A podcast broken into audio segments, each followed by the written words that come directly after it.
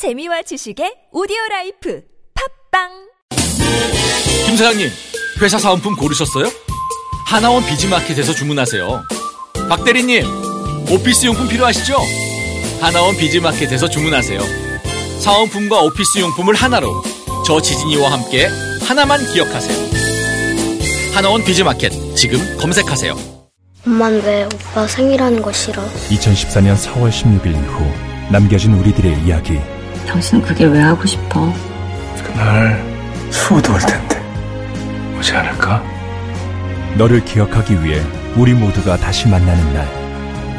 세상에서 가장 특별한 생일이 찾아옵니다. 영원히 널 잊지 않을게. 설경구 전도연 주연. 영화 생일. 4월 3일 대개봉. 전체 관람가 우리 애 아토피 때문에 밤낮으로 긁고 피부가 갈수록 심해져서 큰일이네. 민지 엄마, 피엘메드 긁지마 스프레이 몰라? 가려움에 직방이야. 가려워할 때마다 뿌리면 가려움이 싹 사라진다고. 그리고 피엘메드 크림 바르면 아토피 관리 끝이야. 뿌리고 바르는 2단계 아토피 케어면 우리 아이들 아토피 관리 끝. 우리 아이 아토피 걱정, 피엘메드 스프레이와 크림으로 근심과 걱정 끝. 네이버에서 피엘메드를 검색해 보세요.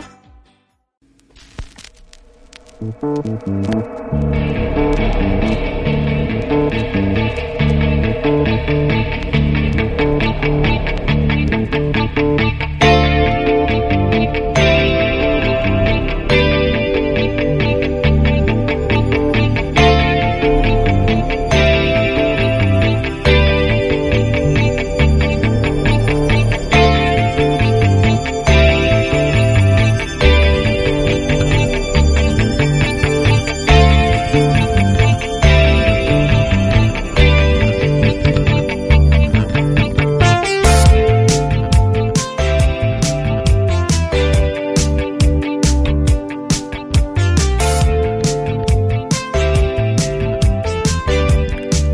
안녕하세요. 김호준입니다.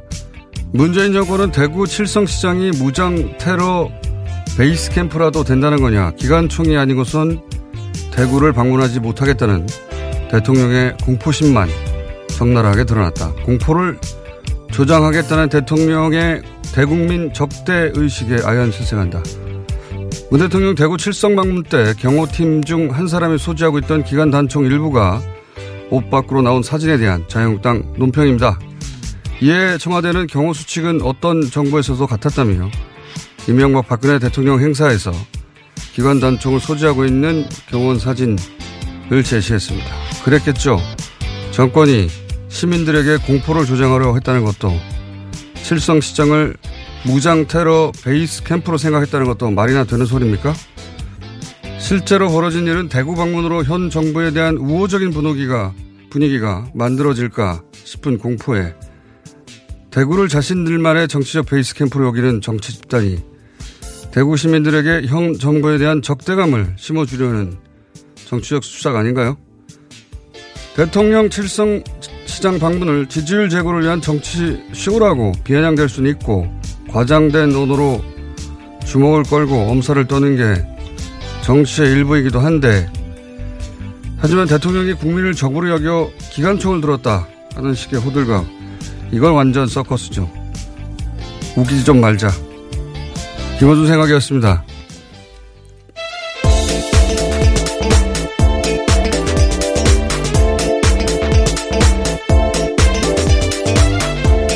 시사인의 김은지입니다. 예. 저는 이게 기사가 된다는 자체가 웃겨요. 저도 사실 이게 왜 논란인지 모르겠다는 예. 생각이 들었는데요. 이 사건에서 유일하게 문제 삼을 것은 대통령 경호 수칙을 이런 식으로 공개하게 만드는 자체가 문제인 겁니다. 예, 그건 비밀이어야 하니까.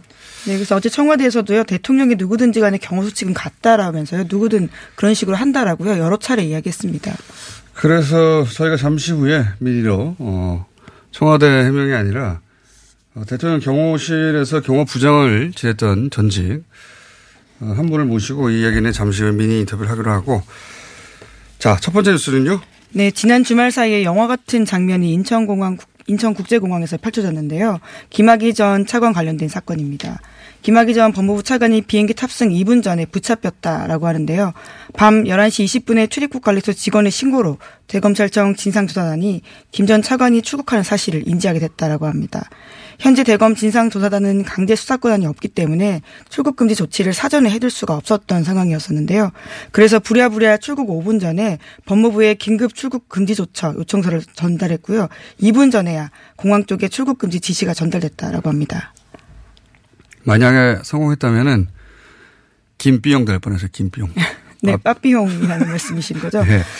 이거는 어 저하고 주진우 기자의 전문 분야입니다. 이게 어떤 전문 분야냐면 어 당국이 출국 사실을 사전에 어 인지하지 못하게 하려고 했던 거죠. 이게 그 출국 입국 시 통보 시스템이라는 게 있어요. 잘 모르실 텐데 그 출국 금지나 입국 금지가 아니라 어 피내사자 주요 피내사자 경우에 어 출국 시도 혹은 입국 사실을 알아야 할 경우에 법무부에 통보되는 거거든요. 이제 근데 검찰 출신의 김학의 전 차관이 이거 알고 있었겠죠, 당연히. 예. 모를 리가 없는 상황입니다. 예, 당연히 알고 있었을 것이고, 근데 이제 통보가 되더라도 통보에서 대원까지 시간이 걸립니다. 당연히. 아니, 기습적으로 나가려고 했던 거라고 그렇죠. 그래서 시간대를 보시면 어 토요일 밤 11시 네. 이후에서 일요일 밤, 예. 일요일 새벽 12시 20분 사이에 이 일을 그 시도한 거 아닙니까? 그러니까 12시 20분 일요일 12시 20분 아니, 금요일 밤에서 토요일 아, 새벽. 금요일인가요? 예. 마찬가지예요, 주말. 그렇죠. 사람들이 잘 없는 예. 그런 시간대예요. 아, 법무부에 사람이 없을 거라고 보는 시간대 있었던 거죠. 그렇죠. 당연히. 그것도 비행기 그 출발 1시간여 전에 밤 11시께 공항 카운트에서 즉석에서 바로 표를 사죠. 예. 그렇죠. 이게 그러면 카운터 마감 직전에 표를 산 거거든요. 그리고 이게 국적기를 티켓팅하면 바로 알 수가 있어요. 그래서 비국적기를 선택한 겁니다. 어, 결제는 현금이나 다른 사람 카드로 했을 거예요. 거의. 어, 이거는 그 사전에 당국이 인지하지 못하도록 만들려는 이건 인터넷으로 사지 않, 않, 않았다는 자체가 이상한 거죠. 미리. 네, 사실 현장에서 비행기표를 사는 경우는 정말 드물거든요. 무슨 버스표도 아니고요. 정말 드문데 저랑 주준희 기자를 많이 해봤어요. 여기서 그런 이야기까지 목적은 좀 하시다니. 다른데, 예, 목적은 저희는 이제 도착했을 때, 예, 거기서 대응 시간을 빨리 주지 않기 위해서 이렇게 한 거지만, 어, 여하간. 네, 이렇게 빨리- 저수지 찾아다니실 때 말씀하시는 거죠? 예, 그렇죠. 예, 비자금 찾으러 다닐 때. 그런데 화면에 보면 트렁크가 두 개예요. 그러니까 남자들이 잠시 외국 가는데 트렁크 두 개 안 들고 갑니다. 이건 동행이 있었다는 이야기고 아마도 그 인상착의가 비슷해서 기자들이 착각했던 앞에서 길을 어, 막고 있던 사람이 어, 있죠. 그분과 동행하려 했던 것으로 보이고 거의 틀림없습니다. 어, 그리고 경호원들도 미리 준비한 게 틀림없죠. 왜냐면은 새벽 1시에, 토요일 새벽 1시에 갑자기 섭외가 되는 경호업체는 없어요. 이건 미리 준비한 것이고. 저는 동행한 분이 방콕까지 가는데 만약 성공했다면 그럴 경우를 대비한 거라고 보는데 왜냐면 어, 창, 이륙에 성공했다더라도 착륙을 즈음이면 어, 출국 사실이 충분히 알려지죠. 그러면 공항에 우리 기자들이나 누가 기다릴 수가 있어요. 이때 그 가케무샤 역할을 했던 그분이 네, 굉장히 헷갈리는 모습으로 있었습니다. 예, 그분이 이제 바람잡이 하면서 시선을 딴 데로 돌리고 그 사이에 빠져나가려고 하지 않았을까. 네, 정말 치밀하게 짜여진 각본처럼 예. 나가는 상황. 그러니까 정말 영화 같은 상황이었다고 볼 수 있는 건데요. 왜냐하면 방콕에 가서 기자들이 따라붙어서 자기가 어디에 있을 건지 알려주면 또 도루묵이잖아요. 예. 어, 이거는 저는 그, 그 검찰 대응을 칭찬해야 된다고 봅니다. 이렇게 짧은 기간 내에 이렇게 빨리 조치하기가 어려워요. 왜냐하면 누군가가 전화 한 통화만 안 받아도 이게 연결이 안 되는 거거든요. 금요일 밤이었거든요. 굉장히 신속하게 대응해서 탑승 2분 전에 막았다. 예. 예, 물론 김학의 전 차관 쪽에서는요 왕복으로 표를 샀기 때문에 도피 의도가 없다라는 식의 주장을 말이 안 되는. 소리고요. 예. 요즘 그 사보시면 왕복이 어 편도랑 거의 가, 격이 비슷하거나 예. 날짜를 바꿀 수도 있고요. 예. 취소할 수도 있는 것이고 그건 뭐별 의미가 없는 이야기고 저는 이게 결과적으로는 물론 성공했다면 김비용 됐겠지만 어, 실패했기 때문에 김차관 스스로 화를 부른 것이다. 왜냐하면 도주 의사가 있다는 것을 보여줬고 네, 전 국민에게 정말 보여준 거죠. 영장이 청구되면 이제 나온다고 봐야 되는 거죠. 예. 검찰도 강제 수사를 신속하게 하지 않을 수 없는 거고. 저는 이것은 어쨌든 출입국 어, 사무소의 그 담당자와 네, 긴급한 이 신고가 굉장히 의미가 예, 있었습니다. 그 그리고 담당 검사가 대단히 빨리 잘 대응한 것이다. 이렇게 빠른 시간 내에 대응할 줄은 어, 김학의 전 차관도 몰랐을 거라고 봅니다. 예. 제가 보기에 김학의 전 차관 했던 유일한 실수는 예. 들어갈 때 그 출국 심사 자체도 마지막 순간에 했었어야 돼요. 마지막 순간에 그때 통보됐던 거거든요. 예. 자, 김비용 실패 사건. 자, 다음은요. 네, 관련해서 그래서 지금 검찰이 재수사를 시작, 검경이 재수사를 시작했다라고 하는데요. 혐의는 뇌물 혐의라고 하고요. 뿐만 아니라 김학의 사건 2013년에 있었을 때 청와대에서 외압을 행사했다는 단서도요 포착됐다라고 합니다.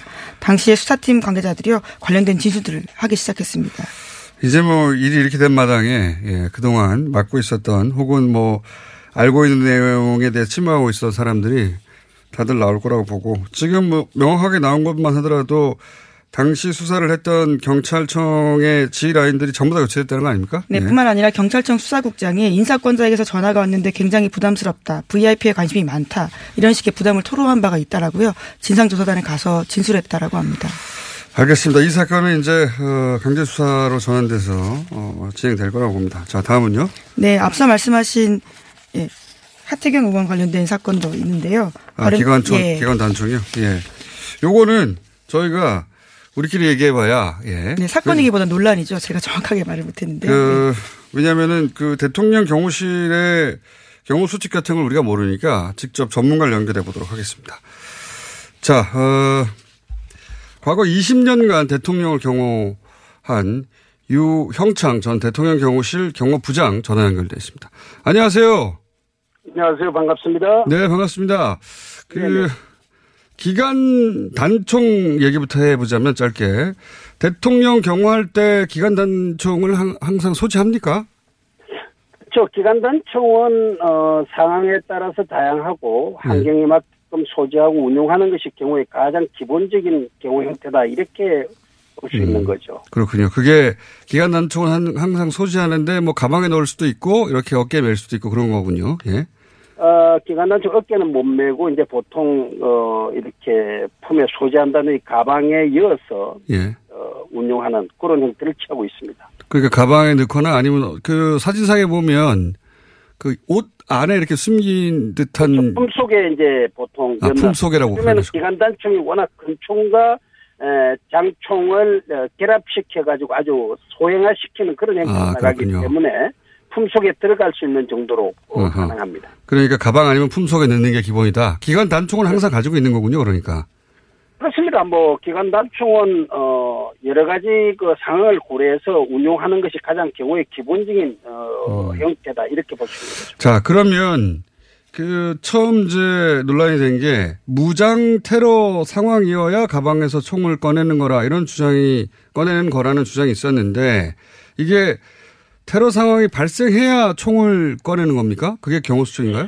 그건 경호를 너무 모르고 무지한 상태에서 이야기하는 거라고 저는 보고 있고요. 예. 어, 경호 정보 상황 분석에 따라서 경호 책임자는 다양한 경호 활동 기법을 지시하고 그에 따라서 운용하는 것이 어, 보통 경호의 기본 수칙이죠. 그래서 상황을 다변화할 수 있는 그런 상황에서는 언제든지 어, 기관 단총을 어, 뺀다기보다는 품속에 넣고 아, 품 속에. 운용의 방법을 달리하는 것이지 그것이 어떻게 사진에 나오다 보니까 이러한 지금 시야한되는 그런 모습을 보이는데 이게 이렇게 섣불리 판단하고 함부로 예단해서 경우를 이런 식으로 이야기하는 것은 좀 온당치 않다고 저는 생각합니다. 음, 알겠습니다. 그러면 그, 어, 교수님이시니까 교수님이라고 하겠습니다. 교수님 보시기에는 이제 청와대가 검색대 통과하지 않은 불특정 다수가 있는 공개 장소였기 때문에 경호 수칙상 그럴 수 있다고 한 해명이 맞는 설명인 거네요.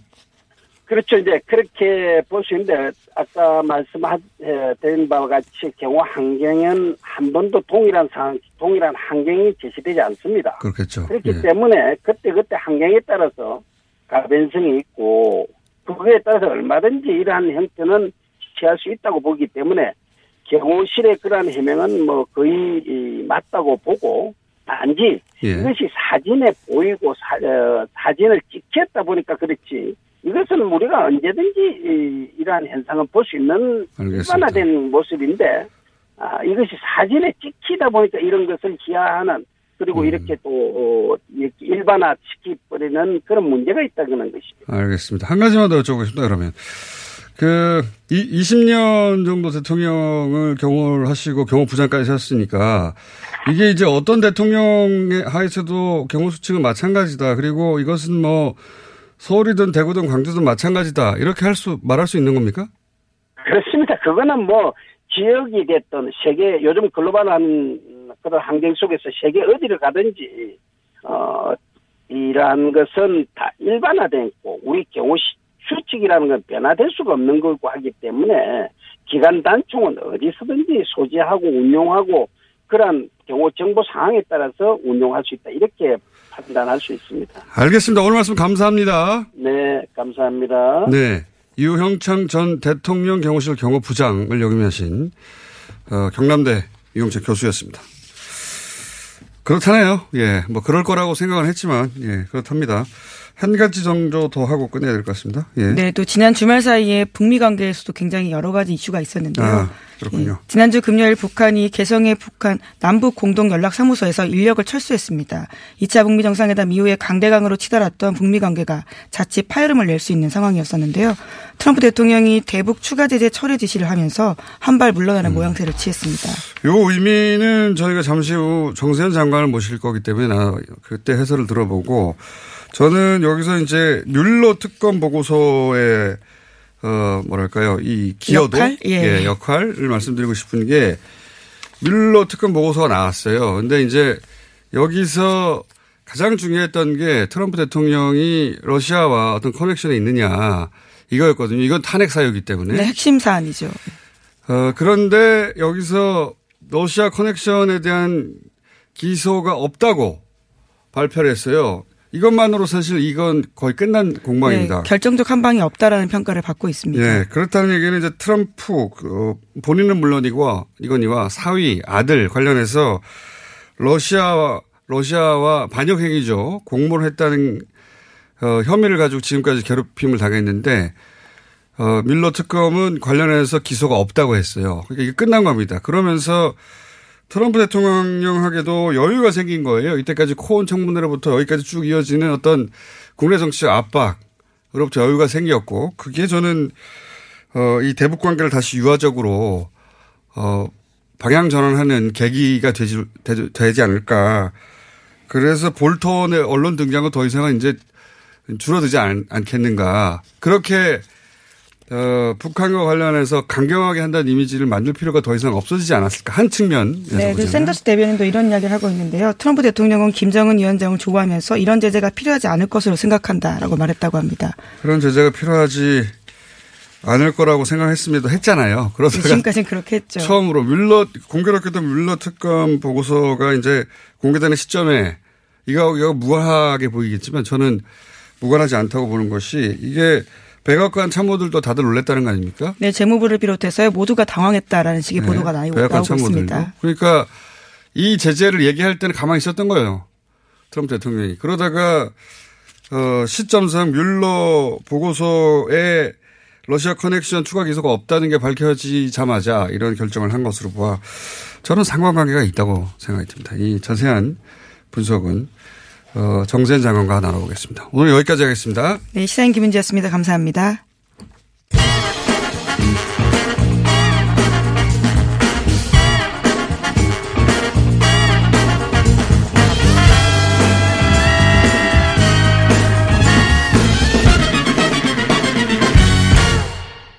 긴급 요청 인터뷰입니다. 네.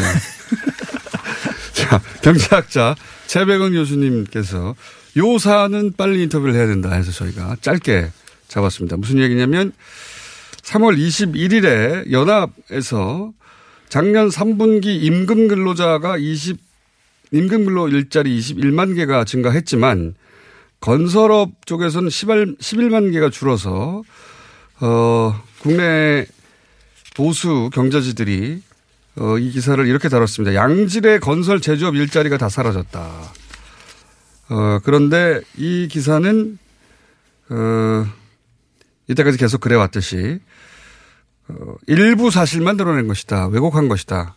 그런 내용이죠? 뭐, 어, 뭐가 잘못된 겁니까, 교수님? 예, 그, 지난주 목요일 날 이제 그러니까 통계청에서 임금 근로 일자리 동향이라는 걸 발표를 했죠. 예. 이게 이제 상당히 중요한 의미를 갖고 있는 것은 이제 임금 근로 일자리라는 것이 이게 이제 임금에 많이 영향을 받는 일자리거든요. 예. 근데 이제 대부분 이제, 예, 이제 지난 3분기 그러니까 7, 8, 9월 달이죠. 지난, 네. 지난해요. 지난해 7, 8, 9월 달이 아마 기억들 하실 텐데 최저임금이 굉장히 융단 폭격받을 때였었습니다. 기사가 하루에 100개씩 막 쏟아질 때죠. 예. 네. 그리고 그 당시에 취업자 증가가 7월 달에 5천 명, 8월 달에 3천 명, 9월 달에 4만 4천 명으로 해 가지고 3천 명까지 이제 떨어질 취업자 증가 수가요. 예. 그러던 이제 시기였었었죠. 예. 그런데 이제 그런데 이번에 이제 3, 3, 지난해 3분기 딱 발표해 보니까는 임금 근로 일자리가 21만 3천 개가 증가했다. 이렇게 이제 발표가 됐단 말이에요. 예. 그런데 많은 신문들에서 이제 건설업에서 이제 11만 개 이상이 이제 그러니까 줄어들었다. 예. 그리고 3040 세대에 그러니까 일자리가 뭐 와르르 뭐 매경 같은 경우는 이제 이런 식으로까지 보도를 했어요. 와르르 물어뒀다. 예. 예. 근데 이제 건설업은 저는 11만 3천 개가 이제 줄어들었는데 건설업에서 11만 3천 개 일자리가 감소했음에도 불구하고 21만 3천 개 일자리 증가한 걸 굉장히 저는 높이 평가합니다. 왜 그러냐면은 아, 그렇게 봐야 된다. 예를 들면 지- 제가 지난번에 지난해 성장률을 제가, 제가 평가하면서 예. 지난해 성장률에서 어 그 건설 투자 증가율이 예. 마이너스 0.7% 그러니까 에, 이 성장률의 0.7% 포인트를 깎아 먹었다고 얘기를 했었잖아요. 예, 예. 그게 이제 박근혜 정부 때 건설 경기 인위적 부양의 결과로서 지난해 이제 그러니까 그것이 그 거품이 꺼지면서 생긴 현상이라고 그랬 잖아요. 예. 그러니까 건설업에서 그러니까는 일자리가 아 이렇게 대폭 중- 감소하는 해는 거의 없습니다. 음. 그러니까 이게 이제 2015년 이후에 그러니까 소위 건설 경기 최경환 씨의 건설 경기 부양에 이제 그 이제 후유증이 거 있었거든요. 어, 빚내서 집 사라. 그렇죠. 예. 이제 그다음에 이제 3040 세대 이제 일자리 줄어드는 것도 보게 되면 있잖아요. 줄어드는 것도 보게 되면은 3040 세대에 그러니까 우리가 일자리가 줄어든 수- 숫자만 우리가 주목을 하는데 예. 에, 예를 들어서 삼- 예를 들어서 30대 같은 경우는요. 인구가 11만 9천 명이 감소했어요. 30대 인구가 11만 명이 감소했다. 예, 시- 아니 거의 12만 명이 거의 감소한 거죠. 12만 명 가까이. 예, 근데 이제 30대 일자리가 2만 7천 개뿐이 감소를 안 한 거예요. 아, 인구는 12, 12만이 줄었는데 일자리는 2만 개밖에 안 줄었다. 그렇죠. 예를 들면 100만 명인데 만약에 80만 명이 만약에 일자리를 갖고 있었어요. 네. 그래서 80만 명을 줄어들면 80만 개 일자리가 나올 수가 없는 거잖아요. 물리적으로. 그렇죠. 그렇기 때문에 인구 감소가 한 12만 명이 줄어들, 줄어든 상황 속에서도 2만 7천 개 일자리가 감소했다 이거예요. 그러면 고용률은 더 늘어났겠네요. 우리가 이제 보는 건 바로 그거죠. 1인당 인구 1인당 일자리가 몇 개가 생겼느냐. 예. 이걸 보면 증가했다 이거예요. 아, 오히려 증가다. 예. 근데 인구가 감소한 것을 쏙 빼놓고 그렇죠. 일자리 숫자만 줄었다고 이제 계속 얘기한다는 그렇죠. 거죠. 40대도 마찬가지입니다. 이거 사기인데요? 그렇죠. 40대도 마찬가지입니다. 40대도 한 10만 7천 명이 인구가 감소했어요. 인구가 10만 7천 명 감소했다. 감소했는데 2만 6천 개 일자리가 감소했어요. 그러니까. 상당히 선방을 한 거죠. 그래서 그러다 보니까 고용률은 1인당 그러니까 일자리 숫자는 큰 아니, 많이 증가를 했습니다. 예. 오히려 그러니까. 증가했다, 고용률은. 예. 예. 아. 그러니까 이제 이런 부분들을 이제 외면을 하고 이제 하고 있다는 얘기고요. 음. 그 다음에 이제 마지막으로 이제 우리가 이제 좀 주목을 해야 될 부분은 우리가 커다랗게 취업자는 그러니까 임금 근로 일자리하고 비임금 근로 일자리. 예. 그 비임금 근로 일자리라는 게 뭐냐면 일종의 자영업자들 얘기하는 겁니다. 아, 그러니까 월급 주는 월급 받는 사람들하고 월급 주는 사람들이 좀 그렇죠. 예, 예. 그러면 우리가 이제 흔히 말해서 최저임금이 인상을 하게 되면은 최저임금 인상하게 되면 일자리가 많이 줄어든다고 그러잖아요. 임금 예. 주는 일자리들은요. 그렇죠. 예. 그런데 임금 근로 일자리가 상당히 증가했다는 것이 그럼 자영업자가 많이 늘었다는 얘기네요. 자- 자영업자 중에서 고용원이 있는 자영업자들 예. 같은 경우 우리가 지난해 그러니까 많이 이제 별로 타격을 안 받다고 얘기를 했었잖아요. 그런 얘기 계속 하셨죠. 그러니까 그분들이 고용하고 있는 인- 일자리들 바로 임금 근로 일자리들인 거예요. 아하. 그 부분이 이번에도 보게 되면 가장 취약한 자영업종이 음식 숙박 그다음에 도소매업인데 이 예. 부분은 일자리 증가를 했어요. 그러니까 최저임금 때문에 이제 다 망한다고 그랬는데 그렇죠. 그렇게 임금을 주는 일자리들은 오히려 늘어났다. 그렇죠. 그러니까 어, 최저임금 최저임금 인상에도 불구하고 작년에 교수님 분석이 맞는 겁니까? 왜 기사, 작년에 나왔던 기사들하고 정반대죠? 통계 아니죠. 수치가. 그러니까 이제 그걸 이제 그러니까 우리가 예를 들어서 그 소위 과학적인 분석이 뒷받침 없이 감성적으로 이제 그러니까 얘기를 했던 거죠. 최저임금 인상을 함으로써 물론 이제 그러니까는 정치적으로 얘기를 했겠죠. 물론 이제 개인. 사업자들 개인 사업자들의 일자리가 줄어든 건 있어요. 예. 개인 사업자들의 이제 임금 근로 일자리가요. 예. 줄어든 게 있는데 기업에서 고용하고 있는 법인체가 고용하고 있는 임금 근로 일자리가 큰, 큰 폭으로 증가를 했어요. 어. 일자리 숫자가요. 예. 그러면 의- 결국은 의미하는 바가 뭡니까 그게? 최저임금 인상 속에서 예. 임금 근로 일자리가 증가했다는 것이 예. 그거는 결국 뭐냐면 우리가 최저임금 인상으로 인해 가지고 저임금 근로자들의 임금이 많이 증가한 것은 이미 밝혀졌거든요. 예, 예. 근데 일자리도 그러니까는 늘어났다? 상당히 그 선방을 했다 이거죠. 그런 점에서 에, 최저임금 그동안에 이제 그러니까 인상을 가지고 이제 융단 폭격을 이 고용 지표로 가지고 융단 폭격했던 것이 상당히 문제가 있음이 드러난 거죠. 어, 그게 거짓말이었다. 그렇죠. 그러니까 어 단순 오늘 말씀하신 것 중에 확 와닿는 것 중에 하나는 30대 일자리 2만 개 줄었다고 그러는데 인구는 12만 명이 줄었다. 그렇죠. 그래서 어 고용률로 따지면 더 올라간 거다. 그렇죠. 일자리 그런데 그런데 이제 인구가 줄었다는 얘기, 고용률이 올라갔다는 얘기는 안 하고 일자리가 2만 7천 개 줄었다는 말만 하니까 그렇죠. 계속 고용은 나빠지는 거라고 인상을 갖게 만들었지만 그렇죠. 그건 의도적으로 그렇게 한 게가 아닌 이상은 의도적으로 한 거겠죠. 그런데 특히 이제 뭐 건설업하고 3040 세대 초점을 맞춰가지고 예. 포인트를 맞췄는데 제가 볼 때는 잘못 맞췄다는 얘기죠. 오히려 올랐다 좋아졌다. 예, 좋아진 부분. 알겠습니다. 그리고 최저임금 때문에 이제 다들 망한다고 그랬는데 자영업 올라간다고 그랬는데 그게 아니라 그 종업원을 두고 있는 자영업은 오히려 늘어났다. 그렇죠. 네. 이거 뭐 우리가 작년 내내 고용원뿐만 아니라 그러니까 뭐 예를 들어서 소기업들 같은 경우도 상당히 그러니까 사격을 많이 받았을 거라고 예상을 하는데 법인 기업들의 그러니까 이 일자리 증가가 한 그 8만 7천 개 정도가 증가했거든요. 이제 그런 점에서 이제 그러니까는 임금 근로 최저임금 인상이 그렇게 충격이 그렇게 그러니까 우리가 크지 않고 오히려 오히려 더 그러니까 긍정적으로 미친 영향을 우리가 상당히 확인할 수 있었다는 어, 얘기죠. 이런 분석을 왜 안 해줄까요? 교수님밖에. 그 덕분에 교수님 먹고 살고 있습니다만. 자, 오늘은 여기까지 하겠습니다. 어, 이 통계 수치가 발표된 거를 보고 또 바로 저희한테 연락해서 아, 이거, 이거 드디어 거짓말이 드러났다고 해서 저희가 전해드렸습니다. 경제학자 최백은 교수님이었습니다. 감사합니다. 감사합니다. 지금까지 이런 코업은 없었다. 이것은 페루의 산삼인가 마카인가. 코업에 마카가 왜 나와? 코어업이 페루산 마카로 업그레이드 했거든. 진짜? 오빠 열심히 먹어야겠다. 아홉 가지 기능성 원료로 피로, 타파, 활력 충전. 그리고 남자를 위한 페루산 마카와 신개념 단백질 충전. 주문 폭주. 2 플러스 1 이벤트는 계속 진행됩니다. 코어업 검색해주세요. 검은 매연을 부릉 하고 내뿜는 차량에 눈살 찌푸리신 적 있으시죠? 19년 2월 15일 미세먼지 특별법 시행에 따라 미세먼지가 심한 날 연료 구분 없이 5등급 차량의 수도권 운행이 제한됩니다. 위반 시 10만 원의 과태료가 부과되니 내 차가 5등급인지 환경부 콜센터 1833-7435에서 확인하세요. 또한 서울시에서 노후 차량 조기 폐차, 매연 저감장치 부착을 지원해준다니 자세한 사항은 120 다산 콜센터로 문의하세요. 이 캠페인은 서울특별시와 함께합니다. 아 시원하다. 오빠 나 오빠 로션 좀. 안 돼. 저번에도 쓰고 가져갔잖아. 오빠 거 엄청 좋던데 얼굴이 환해지는 게 남자 화장품이 왜 이렇게 좋아? 갈색병 원료 명품 비피다가 고함량으로 들어가 있다네. 오빠 이거 바르고 얼굴 엄청 환해졌잖아. 아 그게 다 로션 덕분이었구나. 빨리 내놔 나 좀 쓰게. 바르는 순간 살아나는 환한 얼굴. 여자가 탐내는 남자 로션 헤이브로 맨즈 브라운 올인원 로션. 지금 포털에 헤이브로 검색하세요. 먹었니? 많이 묻다이가 떠나라. 체지방? 무지 많다이가 떠나라. 콜레스테롤? 많이 높다이가 떠나라.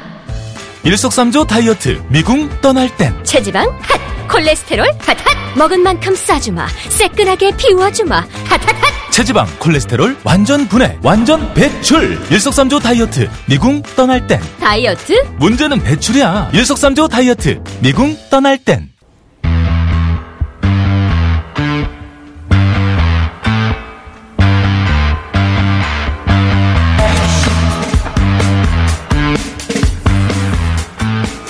하노이 이후 한 달이 지났습니다. 예.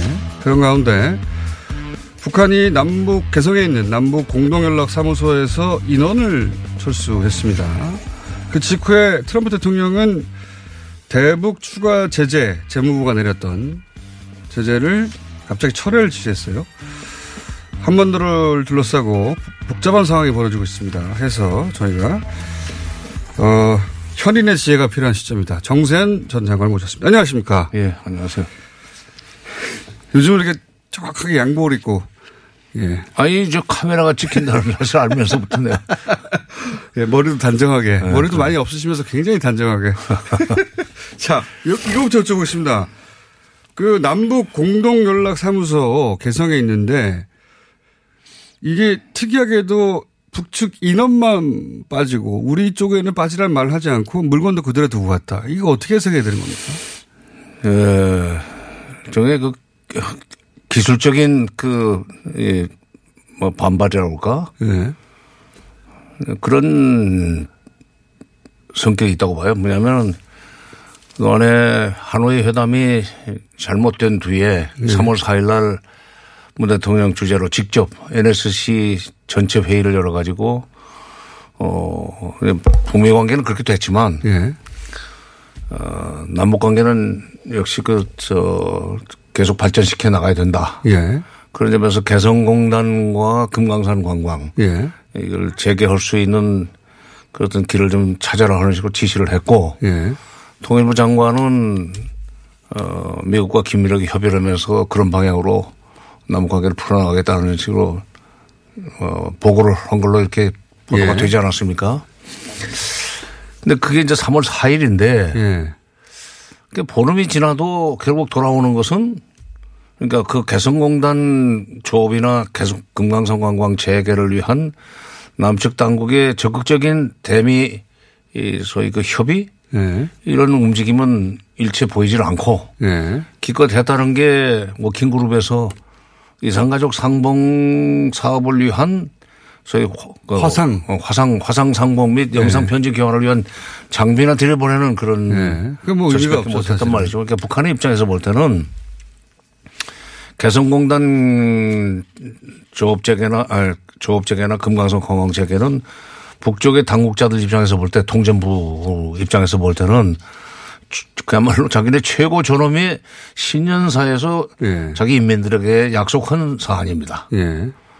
이거를 반드시 끌어내야 되는데 한국 통일부 또는 한국 당국이 전혀 그런 데 대해서 적극적으로 움직여주지 않는 데 대해서 뭔가 이건 불만이 있다는 걸 표시할 수밖에 네. 없고 그러니까 그래서 어 미국 말이나 듣고 그렇죠. 예. 그러니까. 그 그런 말을 하는 거군요. 그렇죠. 예. 그러니까 미국 미국 언제는 3월 4일 날은 무슨 돌파를 할 것처럼 했는데 미국을 설득을 해서 돌파를 할 것처럼 어 얘기를 하는 걸 보고 기대를 했는데 역시 그 이산가족 상봉 그 사업 관련 장비나 들어오는 걸 보고 아 이 워킹 그룹이라는 걸 통해 가지고 결국 한국이 꼼짝 못하고 끌려다닌다면은 음. 그 working group 사실 남북 간의 working group이 공동 연락 사무소입니다. 예, 어? 그 한미 간의 working group만 작동이 되고 남북 간의 working group은 작동이 안 된다면은 이거는 우리가 굳이 여기 나와서 매일 뭐 앉아 있을 필요가. 앉아 있을 필요가 없지 않느냐. 음.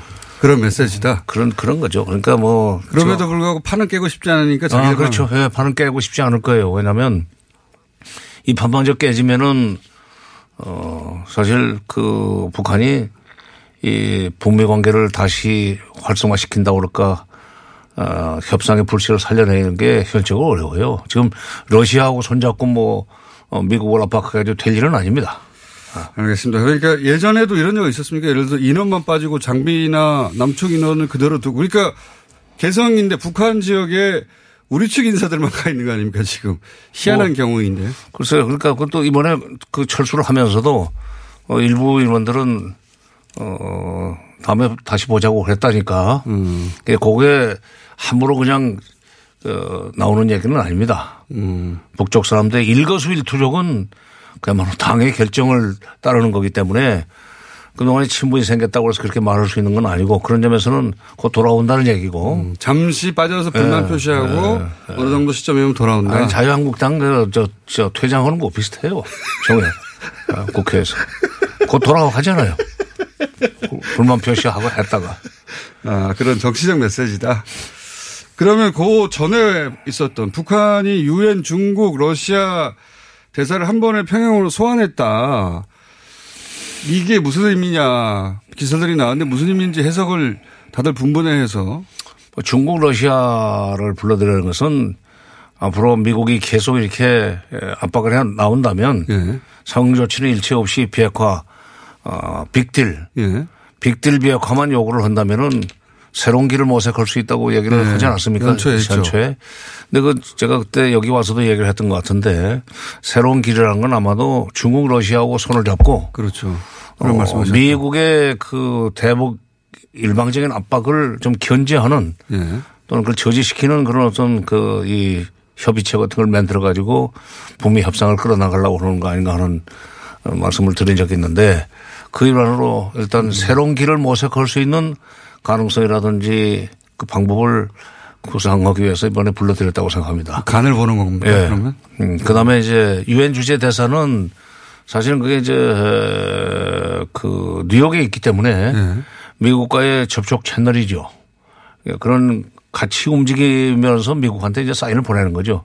계속 이런 식으로 나가면 우리는 중국 러시아 쪽에 붙어버릴 에, 것이다. 그 도움을 요청할 수밖에 없고 그래 되면은 미국이 마음대로 우리를 이게 좌지우지 할 수 없을 거다 하는 그런 얘기고 특별히 무슨 어 뭐 핵실험이나 미사일 발사를 재개하려고 하는 그런 그 어, 의지와 관련된 건 아니라고 저는 봅니다. 그러니까 정세 판단하고 최종 결정하기 전에 그런 의미. 그렇죠. 이제 메스 저 일종의 제스처.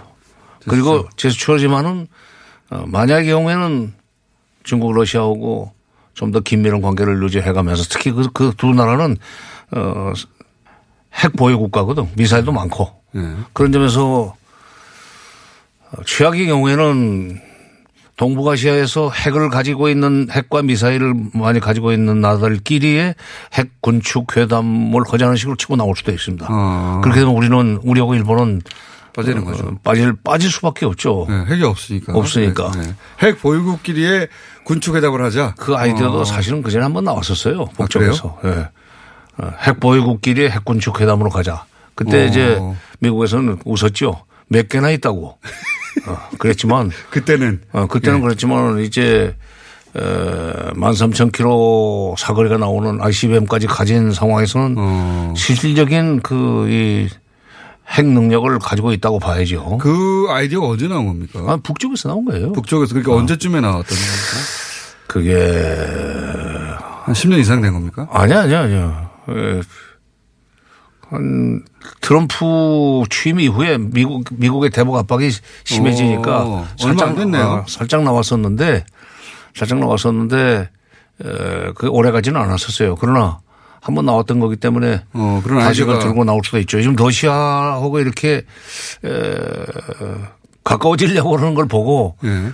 아, 그 혹시 이 동북아 핵군 축 회담 쪽으로 판을 벌리면 음. 그러면서 그걸 평화협정 지금 그 싱가포르에서 합의한 한반도 평화체제 동평화협정과도 연결을 시킬 수 있겠구나 하는 생각을 했습니다. 그러니까 미국을 제외하고 중국, 러시아, 북한이 테이블에 앉아서 핵군축 어, 회담을 한다. 그럼 아니, 아니, 아니. 미국까지? 미국 나오라 이거죠. 아, 미국까지. 어, 어. 일본, 한국은 핵 없으니까 올 자격 없고. 해버리고. 어, 네 나라만 모여가지고 그 얘기를 하자. 어. 그런 식으로 하면은 참 모양새가 나쁜데 정부로서는 그럴 가능성도 염두에 두고 어. 그럴 경우에 우리가 어떤 식으로 대처할 것인가. 그렇군요. 그러니까 뭐 그런 그런 문제를 가지고 미국과 긴밀하게 좀 협력을 해야 돼요. 자 이렇게 되면은 예. 트럼프도 그 곤란해지고 우리 정부도 곤란해진다. 그러면 지금까지 나왔던 얘기하고는 전혀 다른 방향인데요, 그거는. 그죠? 그렇죠. 네. 근데 그런 아이디어가 나온 적이 있긴 있다는 거죠. 아, 핵군축 회담 그 제안이 한 번 나온 적이 있었어요. 음, 그게 소위 말하는 제3일 길이나 새로운 길 중에 아이디어 중에 하나겠네요. 아, 그래서 지난번에 그, 그거, 그것으로 갈 수 있다는 얘기를 했는데 그때는 뭘 듣고 지금. 잘 기억이 안 나네요. 그러면 러시아에 지금 김정은 위원장이 그 갈지도 모르는 상황인데 그런 거 포함해서 그런 이야기를 하러 가는 거일 수도 있겠네요. 간다면. 그럴 수 있죠. 그러니까 지금 뭐 그 타진해 보러 가는 제재의 그 촘촘한 제재망을 뚫고 나오는 방법도 이제 찾으려고 올 거고. 네. 어, 나 더불어서 어, 미국의 그 대북 압박이 계속 강화되면 그러면은 간 김에 러시아하고 긴밀한 핵미사일을 가지고 있는 러시아와 긴밀한 협력을 먼저 합의하고 그리고 중국과 협의를 하면은 음, 동북아에서 핵, 핵미사일을 많이 가지고 있는 어, 이 핵국가들끼리의 군축 협상을 하자는 얘기를 해도 그럼 바로 할수 어, 있죠. 할 수 있죠. 예. 미국은 굉장히 싫겠죠. 중국하고 러시아하고 같이 그렇죠. 그러니까. 그렇게 네. 되기 전에 개성공단 금강산 관광 풀어가지고 우리가 역할을 할 수 있는 길을 터달라는 얘기를 지금 해야 돼요. 트럼프 대통령이 최근에 갑자기 미 재무부가 부과했던 대북 제재 이거 이거를 24시간 만에 처리하자 청와 어, 그 백악관의 참모들도 다 놀랐다고 하는데 이건 왜 갑자기 이렇게 했을 거라고 보십니까? 그러니까 트럼프 대통령이 그동안에 톱다운 방식으로 하다가 잠시 그, 저, 지난번 하노이 회담이 깨질 때는 예. 바탕업식으로 좀 했죠. 이게 볼턴의 이야기를 예, 어, 뭐 받아들인다고 그럴까 이렇게 해서 그 판이 그렇게 이상하게 됐는데 그렇게 해놓고 보니까 이 전개되는 상황이 자기의 정치적 국내 정치적 입지에 굉장히 불리한 쪽으로 갈 수 있겠다. 예. 그렇다면 다시 내가 나서야 되겠다. 그러니까 이제 다시 그, 어, 그 사람의 특징이 트위터. 트위터로 갑자기. 정책을 미리 그냥 발표를 하는 거죠. 그거 실무자들하고 협의하면은 안 된다는 소리를 할 거예요. 그렇겠죠, 그러니까 당연히. 기정사실화 시키는 식으로 어, 하는 거고. 왜냐하면 그 관료들이 다 이미 제재했는데 그걸 대통령이 혼자 뒤집다 뒤집는다고 갑자기 발표해 버린 거 아닙니까 혼자. 그리고 미국에서는요. 국방부보다도 재무부가 훨씬 더 대북 그, 이, 그, 뭐랄까.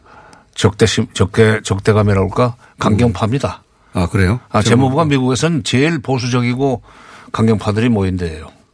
음. 그러니까 그런 그 재무부, 재무부 장관, 재무부 장관이죠. 재무장관한테 지난번에 근데 결정한 거 그거 취소시오라고 해가지고는 다시 그 협의해봐야 된다고 그러고. 시간이 오래 걸린다. 시간이 오래 걸리죠. 예, 안 된다는 소리를 계속 할 테니까. 아, 그래서 안 되고 이것은 지금 이미 협의가 끝난 건데 유관부 측간 협의도 끝난 건데 갑자기 이런 식으로 말씀하시면은 그건 곤란하다고. 곤란하지 않느냐 해서 그 등이 능이 그럴 수 있죠. 그러니까 그것은 그냥 트위터로 어, 트위터가 이렇게 어, 그 결제판이에요, 완전히. 예. 결제판보다 더 중요한 거지. 이번에는 트위터 덕을 봤어요. 그- 그렇게 기정사실화 시켜버리면은 미국에서는 다시 그걸 대통령 말을 뒤집을 수는 없는 거고 북한한테는 근데 크게 그렇게 생생나는 일은 아니에요. 실질적인 생생나는 아, 실질적인 생생은 아닌데 그래도 상징적으로는, 대변인이 예. 계속 트럼프 대통령이 김정은 위원장을 좋아한다. 지금 달래기 들어간 거 아닙니까? 달래기 들어갔죠. 그러니까 네. 저희 그 새로운 길 쪽으로 가지 말라는 얘기입니다. 네. 그리고 또 나랑 하자는 거잖아요, 이게. 그렇지. 4월 11일 날 지금 최고인민회의 14기 1차 전원회의가 열리게 돼 있어요. 그게 어떤 의미입니까? 그게 지난 3월 14일 날 선거 어, 하지 않았어요. 최고인민회의 예. 대의원 선거.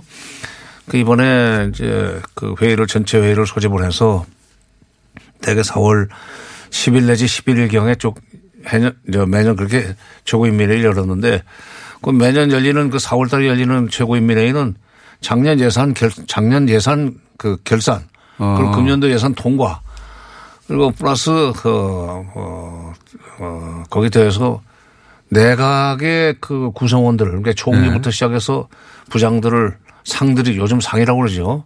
바꿀 필요가 있으면 그걸 좀 교체하는 어. 그런 결정을 하는 그런 그 이 회의가 최고인민회의 어, 인사, 그런데 인사가 발표되는 그렇죠. 날이군요. 그다음에 또 하나는 중대한 국가적 그 정책을 거기서 그 채택 결정하는 네. 그런 그 기능도 가지고 있습니다. 중요한 날이네요. 중요한 날이죠. 그런데 예산, 인사, 그렇게 정책. 하려면은 예. 아마 최고인민회에서 그런 결정을 하려면은 북한이 그 당이 그 국가를 운영하는 개념이기 때문에 예. 국가 밑에 당이 있는 게 아니라 당 밑에 국가가 있습니다. 북한은 예. 공산당 국가는 그래요. 중국도 그렇고 그러니까 그 조선노동당 7기 4차 전원회의 작년에 3차 전원회의를 했기 때문에 7기 4차 전원회의를 열어가지고 최고인민회에서 통과시킬 그런 어떤 정책 같은 것을 그러니까 새로운 길을 간다면 그 것을 결정할 수 있는 결정을 해가지고 우리 넘길 겁니다. 이제 그러기 전에 지금 트럼프가 어. 나름대로 북한 내부의 정치 일정을 어, 감안해서 예, 사인을 보냈다고 아, 그럼 봅니다. 그때 우리가 제3위의 길로 가겠다고 정책 방향을 공개적으로 발표해버리면 뒤집을 수가 없으니까. 그렇죠. 어. 아, 그러니까 만약에. 아, 북한은, 북한은 트위터가 없으니까 뒤집을 수가 없지. 그때 발표하면 그게 공식적이 된다는 거죠. 그렇죠. 아. 그러면 뭐 그러기 전에 이게 먼저 그쪽으로 넘어가지 않도록 어, 이 사인을 보낸, 거라고 나는 봅니다. 그, 그러면은 이 트럼프의 그, 어, 대북제재 철회, 24시간 만에 철회, 이렇게 철회한 건 처음이라고 하는데, 그렇겠죠. 뭐 트럼프 대통령이 이후 처음이 한두 가지가 아닌데, 어쨌든 갑자기 24시간 만에 철회한 건 처음이라고 하는데, 이게 실질적으로 무슨 혜택을 주는 건 아니지만 북한에 북한에 그렇죠. 제재 완화의 효과도 없고 제재를 추가하려다가 추, 추가된 거 플러스 알, 저 플러스 알파 하려고 했던 것을 막은 지금 좀. 막은 거기에 불과하기 때문에 이렇게 뭐 대단히 고마울 건 없어요. 그러나 네. 저렇게까지 하는구나. 어, 저렇게까지 하는 거 보면은 뭐그 정도로 나온다면 우리도 뭐그 막다른 길로 들어설 건 아니고 좀 더 기회를 보자. 그렇다면은 어 유엔 주재 유엔 주재 대사가 지금 다녀갔으니까 그걸 통해서 미국에 한번 신호를 보내봐라. 혹시 비공개 물밑 접촉을 하려고 하는지 어, 미국 쪽에서 생각하고 있는지 이때쯤 미국에서는 사실은 유엔 채널을 통하든지 예, 이런 데를 통해 가지고 어 사실 비공개 접촉을 좀 해보자 하는 사인을 보내야 됩니다. 그 쭉 보시기에 트럼프 대통령이 이 시점에 그 처리한 것이 그 미국 트럼프 대통령이 국내적으로 처했던 상황 뭐 코엔 청문회부터 시작해서 어 뮬러 특검 보고서까지 쭉 이어지는 상황에서는 계속 강경 일변대 강경 일변도로 대북 정 메시지를 내놨지 않습니까? 근데 사실 그 사이에 트럼프 대통령은 아예 메- 트럼프 그 대북 트위터를 안 했어요. 그 기간 동안 잘 보면 안 하다가 갑자기 다시 한 게 이 철회거든요. 그러니까 미국 국내 정치적 상황에서 좀 여유가 생겼다 이렇게 그래서 지금 다시 나선다 이렇게 볼 수도 있지 않을까요? 아니, 저 여유가 생겼으니까 그렇게 먼저 발표하고 지금 골프 치러 갔다면서요. 아니, 그거, 그거. 이 스트레스 많이 받았을 거예요. 뮬러, 뮬러 특검의 결과 보고서가 발표는 오늘 아침에 됐다고 그러지만 예. 어, 사전에 그 보고가 됐을 거 아니에요. 예. 대통령, 그 밑에 있는 사람인데 별거 없다는 생, 그 이제 보고가 나오니까 어, 결과는 별거 없습니다라는 이제 보고를 받고는 좋아. 그러면 내가 이제 이 국내 정치 때문에 북핵 문제를 푸는 데 있어서 그 굉장히 운신의 폭이 예. 좁았는데. 좁아졌었는데 좁았었는데 이거 이제 다시 좀 활개를 필수 있겠구나. 그리고 그렇다면은 그동안에 뭐 밑에 사람들한테 맡겨놨더니 계속 북한을 그 자극하는 발언만 하고 네, 압박하는 발언만 압박하는 발언만 하고 이렇게 해가지고는 내가 그 비핵화 북한의 북핵 문제 해결이라는 어떤 업적을 가지고 재선에 나가는데 에, 도움이 안 되겠구나. 그래서 다시 직접 나서야 되겠다. 그 신호탄 정도 되는 것 같습니다. 그래서 지금 트럼프 대통령이 다시 폼페이오 쪽으로 이제 무게 중심을 좀 옮기지 않겠는가. 그러면 이러는 가운데 그 금강산 관광 개성공단 재개 재가동 이거 어떻게 풀어야 됩니까? 미국은 그동안 못하게 압박하고 있었거든요. 한이 부분만 이제 얘기하고 시간이 네. 네. 이게 시기적으로 참 3월 4일 날 그 결정하지 않았어요? 예. 그리고 3월 8일 날 개각을 해버리면 예. 물어날 사람이 미국에 가서 이거 풀어달라는 얘기를 할 수 있습니까? 없습니까? 어, 타이밍이 안 좋다. 무슨 일을 그렇게 해요? 어? 아니, 그러니까 그건 좀 늦췄다 해도 돼요. 예. 통일부 장관이 NSC에서 대통령한테 보고한 것을 그래도 그 추진하는 추진해가지고 결과가 뭐 어떻게 나올지는 알 수 없지만 어, 그동안에 제 경험으로 보거나 과거의 한미 관계로 보면은 한국이 진정성을 가지고 두 번, 세 번 얘기하면 그야말로 삼고초려하면은 미국도 어쩔 수 없습니다. 아. 그러니까 그거는 해결하고 지금 다시 바꿔도 되는데 3월 4일 날 그 결정하고 그런 그, 그 장관이 보고를 하도록 해놓고 그리고 나흘 후에 후보자를 발표, 그 개각 대선 후보자를 발표해버리면 현임 장관이 지금 미국을 갈 수 있습니까? 없습니까? 그렇군요. 참 그런 점도 있군요. 그런 난 그거 보고 아 이건 좀 일을 하려고 하는 사람들인가. 미국이라는 나라가 한 방에는 안 돼요 절대로. 간절하게 진짜 가서 매달리고 상고 처리해야 됩니다. 알겠습니다. 정세현 장관이었습니다.